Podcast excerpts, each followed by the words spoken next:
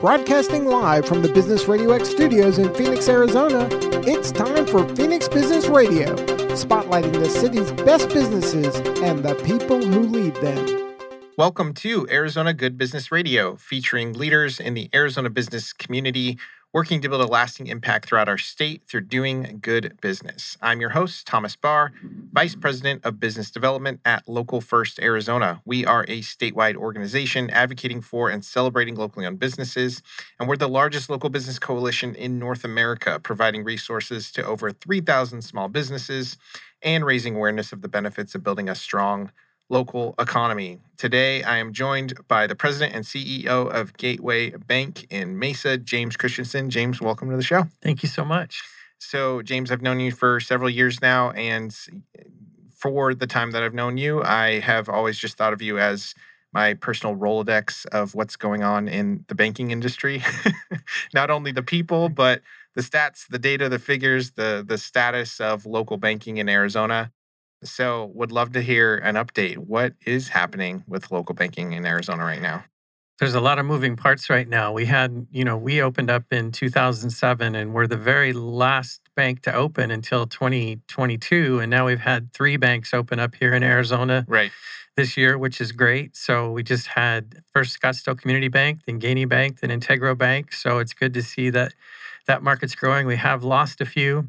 Right. In Arizona, Metro Phoenix just sold to Alaris, and then Horizon Bank just sold to one of the local credit unions. So there's been a lot of movement. You know, when we opened, we had 58 banks in the state.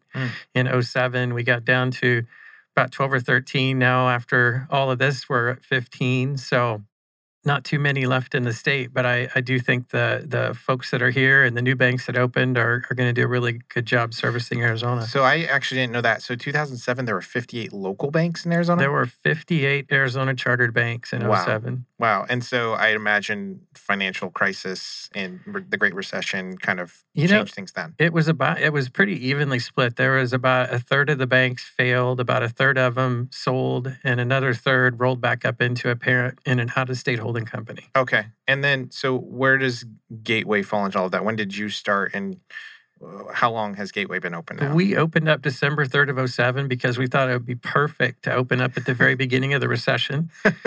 So we could enjoy 2008, 2009, and probably the first half of 10. Was that a difficult few years of starting? I can only imagine. It was a little bit scary. I've been in banking since the mid 80s, and I had never seen the market just basically stop. I mean, we saw that with COVID for a short period of time, but really in 8, 9, and 10, it was really an excellent study on fear. And, folks that, there were obviously people that lost their businesses, lost their jobs, but still the majority of people didn't, but everybody acted like they were going to. And it was a really scary time. I'm hoping that's I guess that would have been the worst since the Depression. Hopefully, once in my lifetime is plenty. Yeah, for sure. So you've made it this far, is I guess about 15 years or so. You and persevering through. How is Gateway Bank doing today, and what's the status of the bank right now? Sure. Yeah, we've seen really good growth over the last. Well, we've grown every year. The last 3 years has been quite a bit, and I think really it's finally getting the name recognition. We are who we say we are, and people get to know us. We have a lot of longtime staff, so we're about 210 million now, better than the zero we started with in 2007. We just finished a capital raise about a week and a half ago, so what that was intended to do was to allow us to grow up to about 325 million, and then, which is ought to happen over the next 4 or 5 years. And then we've already worked on our next plan to get it to 500 million. So really the only, I've talked to the board and the team and they're like, well, first of all, we didn't think we'd ever be 200 million. Now we're looking at three, what's it take to get to 3, 4, 5? I'm like, what's going to stop us from getting there? I'm like, well, as long as we don't sell it, we're good. And I think, the board and the team are on board that our original mission to serve the community hasn't changed. And our impact gets bigger every year. We're able to donate more. We're able to do more. We're able to bring on more types of customers. I get to do a lot of speaking now. I get to do a lot of podcasts, which is fun. The bank's done very well. We're obviously coming up on a time where, we're hearing the R word, recession, a lot. Yeah. We work with our customers, and the community banks do. We don't want to take anything back. We want to be there as a partner. So I don't really get too concerned, especially after living through 8, 9, and 10 and COVID. I'm like, if we can do that, we can pretty much handle anything. So our thing with our customers is don't lie and don't hide. Other than that, we're good. Yeah. Yeah, absolutely.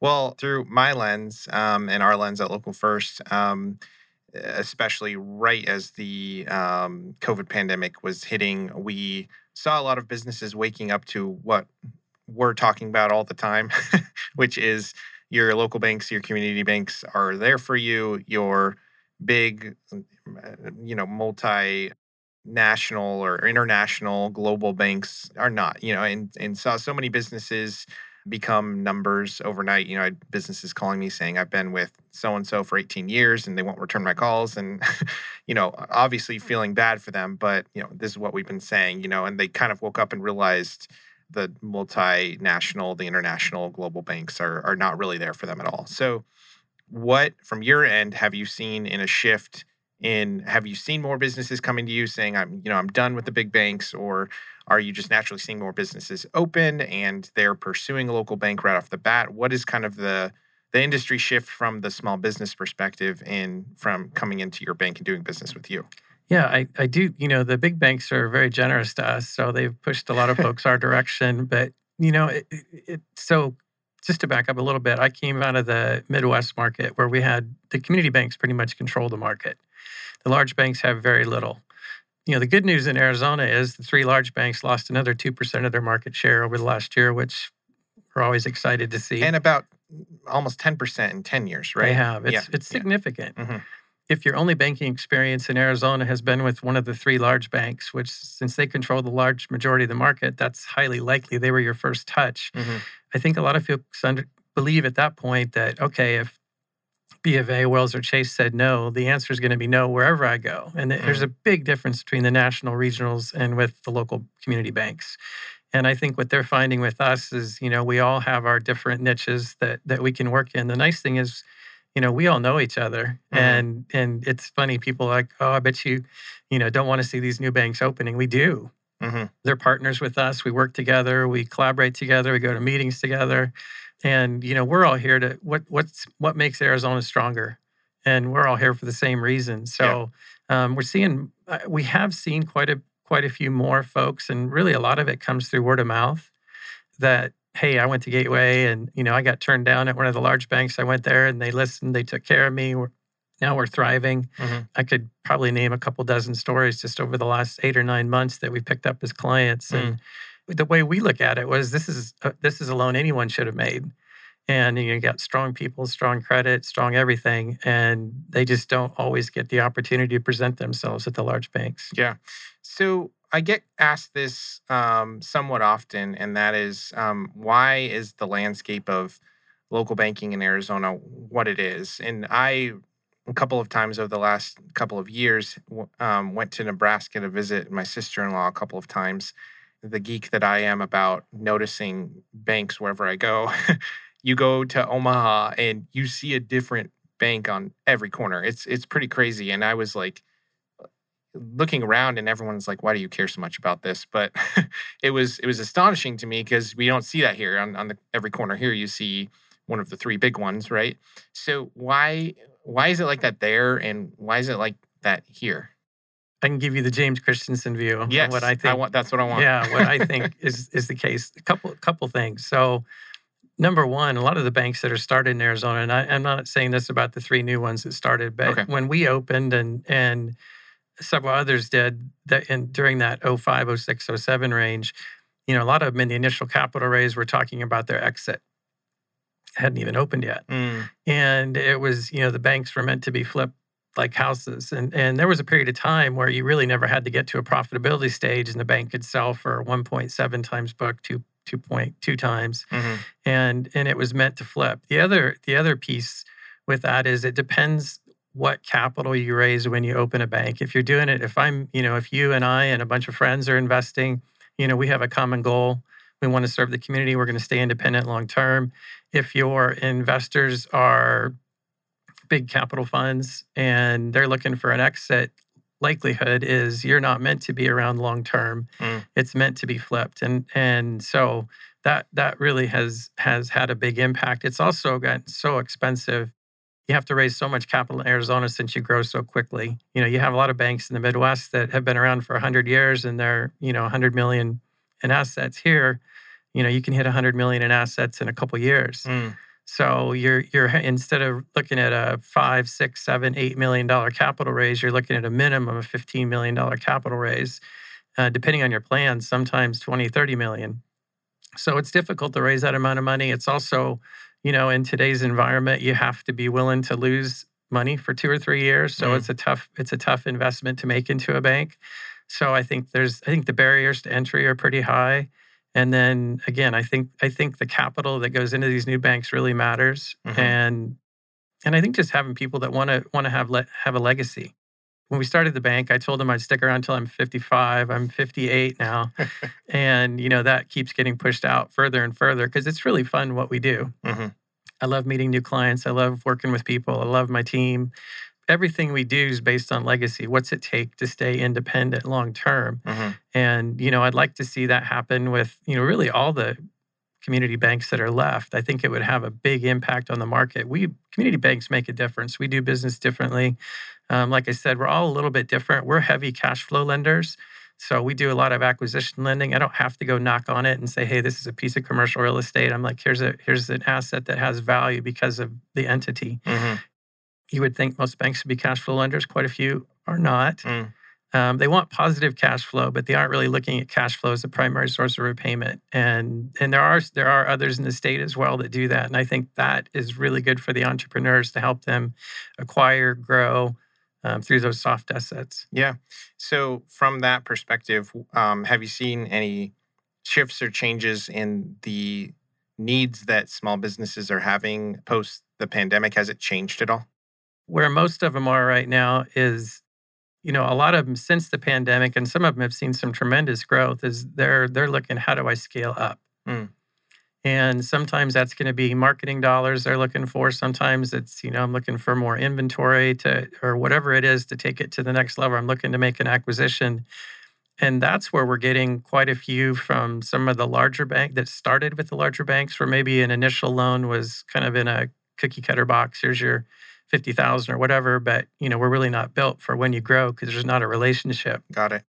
So we're getting those folks to come to us and say, hey, here's where I'm at. I've already got a proven business plan.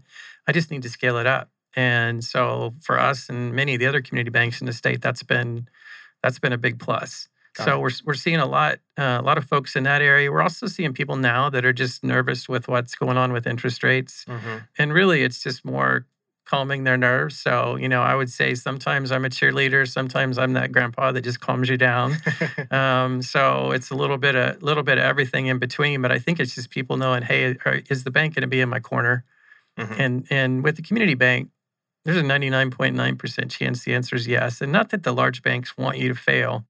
They just don't have, you know, you don't build up that relationship. I know my clients. I've worked with a lot of them for you know, our initial clients for 15 years. So I know them, I know their families, and, you know, I know what kind of people they are. And it's just like, hey, here's my issue. Help me get from point A to point B. And it's usually pretty easy to do that. Yeah.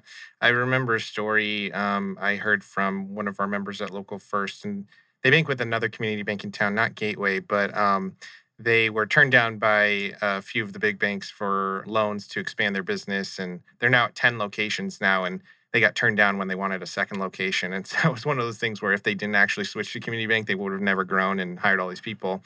But pandemic hit. And I remember talking to him on the phone, and he had just had a baby. Like, this was like an April 2nd, 2020 child. The vice president of, I think it was Commerce Bank of Arizona, was bringing him checks to his home so that he could sign them for his staff and get payroll made or whatever they need to get taken care of. And it's just a primary example of knowing the situations that your clients are in or your businesses are in and being able to take care of them. So yeah, what a lot of the customers would consider as above and beyond for the community banks is just what we do. So, you know, and when you mentioned that, we have one of our clients we picked up about a year ago, and they've gone from 1 to 3 locations. and started out with a larger bank. We've obviously taken that out and worked with them on, you know, more favorable terms, everything across the board. But the business is thriving. They're really fun to work with. It's just that deep level of relationship. I always tell everybody relationship banking is great, but it's a little bit exhausting sometimes because you're so invested. It's everything's personal. Yeah. But I wouldn't do it any different. Right. We hear all the time from Local First perspective, businesses looking to get ready for funding. And, we help coach train, as you know, a lot of entrepreneurs in a variety of industries. And a lot of them will arrive at our doorstep and say, I want to apply for a loan. And we try to help get them ready, right? What would your advice be for small businesses out there who are either starting or in the phase of getting ready to apply for a loan or for funding from a bank? And if they arrived at your doorstep, what would you be looking for, or what can they be thinking about to get prepared for that? Honestly, and I'm a big proponent of folks coming into the bank, even early onset, long before they're ready for the loan. Here's who I am. Here's what I'm doing. Here's what I think I'm going to need.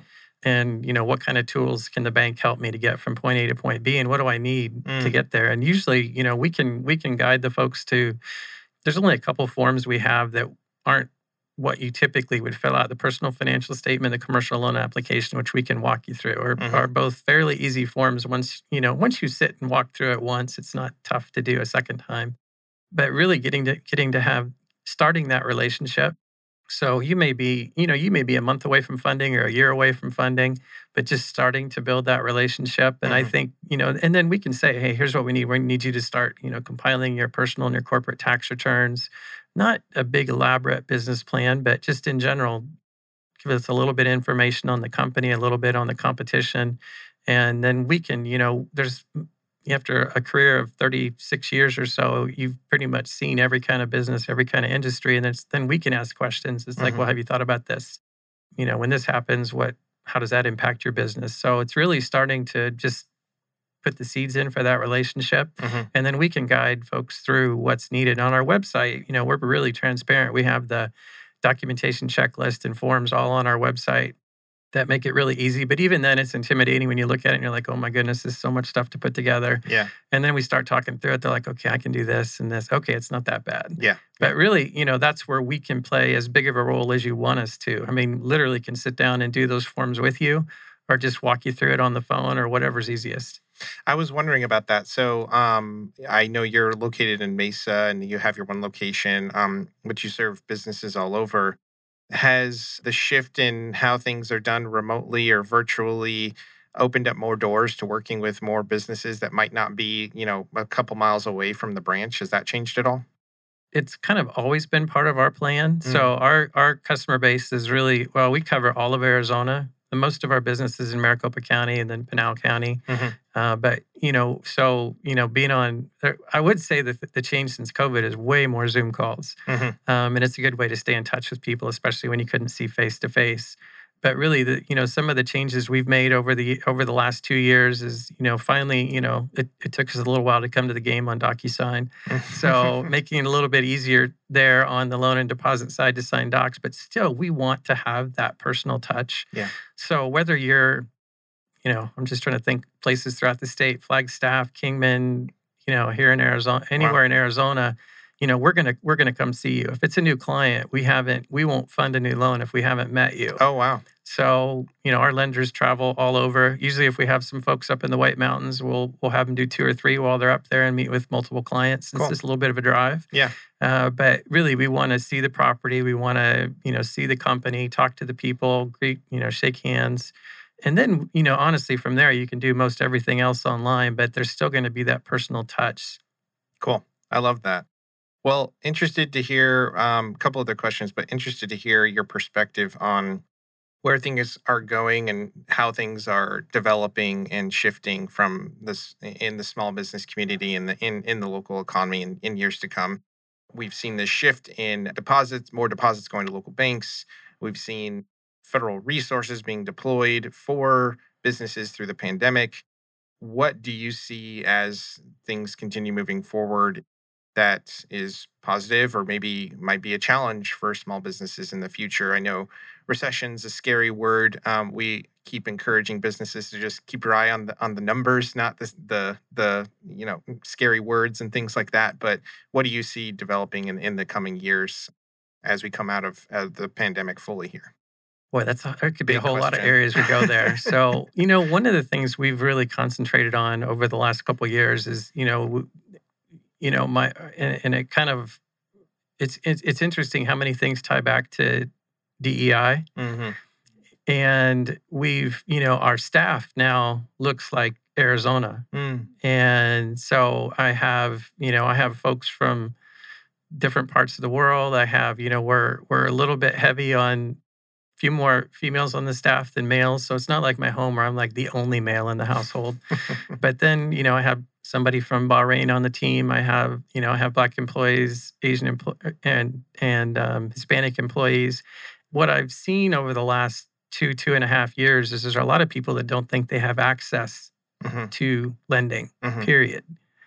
Instead of, it's not like I can just throw an ad out there and say, hey, we're open to work with you. Come see me. And the floodgates open. Right. That'd be awesome if it happened. But it's more of we've spent a lot of time over the last two and a half years building trust in communities, having had some of these folks on staff for quite a while now that have opened doors in communities. And we've worked with enough people that they're like, hey, they actually, we had one of the folks that I sat in on another podcast and they're like, is that what James is really like?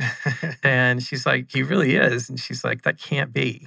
And we've worked together for about a year and a half, and just from her, I can't even count how many referrals have come from her. But just all these different communities that I think have had historically difficulty getting financing. Mm-hmm. It's been really rewarding to work with those companies. And it's not like we have to bend our lending standards. It's just access to the community and us spending time with folks. There's so many entrepreneurs. And some of these companies, do get launched. They do get started, but they don't grow too quickly. Mm-hmm. And then we're like, well, wait a minute. I do have access to financing. And then we do that. And I'm just thinking, there's a couple that we're working on right now. One of them's on a food truck, and they're just a blast to work with. Mm-hmm. But have built up an incredible following, but needed some things to take it to the next level. And it's like, oh, we can do that. Yeah. And so it's really, I think for us, it's been reaching out into different communities that I wouldn't say that we'd never targeted, because we kind of looked at it as a big target when we shoot. But I think there's a lot of you have to make some inroads into a community for people to believe who you are mm-hmm. and to know that you're there to help them. You're not there to, I'm not there just to make a lot of money off a particular community. I'm like, hey, what access can I give you didn't think you had? Yeah. Yeah. It's refreshing to hear how much I know you think about this and you invest the time into it. I, a few years ago, heard about a study that a university had done where they had sent a white business owner, a Hispanic business owner, and a Black business owner into a multitude of larger banks to apply for a loan. It was just an experiment. They weren't actually business owners. They were just individuals. And they were studying how they were treated, how long they were there, what was said to them when they went into the banks. The Black and Hispanic business owners were spent the least amount of time with, were many times not even given eye contact, were not given a hand to shake when they walked in, and were almost like they were rushed out. And so these ways that the banks, even if they're not physically redlining communities anymore, they are treating diverse communities. It's why we need more banks like yours, I believe. The bias, whether you think it's there or not, typically is. I mean, mm-hmm. if everybody at the bank looked and talked like me and came from the same place, not that we're bad people, that's just we look through that lens. And to have folks from all these different communities looking at it from a different aspect, even from different cultures, hey, in my culture, this is great. In the American culture, this is terrible. Yeah. And really, it's been a learning experience for us too, a big learning experience. But it's really trying to get to that point where you have, I think a lot of the community banks try to do it. It's like, I want everybody that walks in the door to get the same experience. Mm-hmm. And that we've tried to do that since we opened. I wouldn't say we're perfect. I don't think anybody's perfect at it, but it's very, very intentional. Mm-hmm. And I think one where, we we continue to try to improve that side to make the experience even better, but there's more room to go. I've spent time with my board now on DEI quite a bit. The team gets it. My board gets it, but it's not as diverse as my team. So we've worked on that over the last 2 years. It's getting there. Yeah. And it really is, you know, you get to the point on DEI and you can even make DEI a dollars and cents issue. I mean, when you get it right and it's part of your culture, it's not something like, okay, James told me I had to do this. It's just part of your DNA. It's part of who you are. It's those banks are significantly more successful. The boards that are diverse, the banks on average make about 35% more. Wow. So it's not only the right thing to do, it makes dollars and cents issues too. Absolutely. Absolutely. Well, thank you, James, for your time today. And thank you for everything you're doing in the community. Any last words or anything to leave our listeners with? You know, honestly, I think just words of comfort for the recession and just, you know, spend time with your banker and, you know, let them know what's going on. And if there's some issues, work with them, take a deep breath. It's going to be okay. And, you know, we always look at the worst times, but things always get better too. Yeah. So it's just really getting through those tough times, whether we have them as difficult in Arizona. I'd be seriously surprised if it was like 8, 9, and 10. I think it's going to be much less. Our economy's much stronger. So it's going to be okay. Just stay in touch and we're there to help. Love it. Well, thank you, James. Thanks for being here today. We hope you listening were inspired hearing from a leader working to leave a legacy in Arizona through doing good business. We'd like to thank our sponsor, Phoenix Business Radio X, for hosting us and all of our legacy partners at Local First, including Gateway Bank. This is Thomas Barr from Local First Arizona, reminding you that if we want to build a better state, we need to connect deeply with the local businesses that make us proud to call this place our home.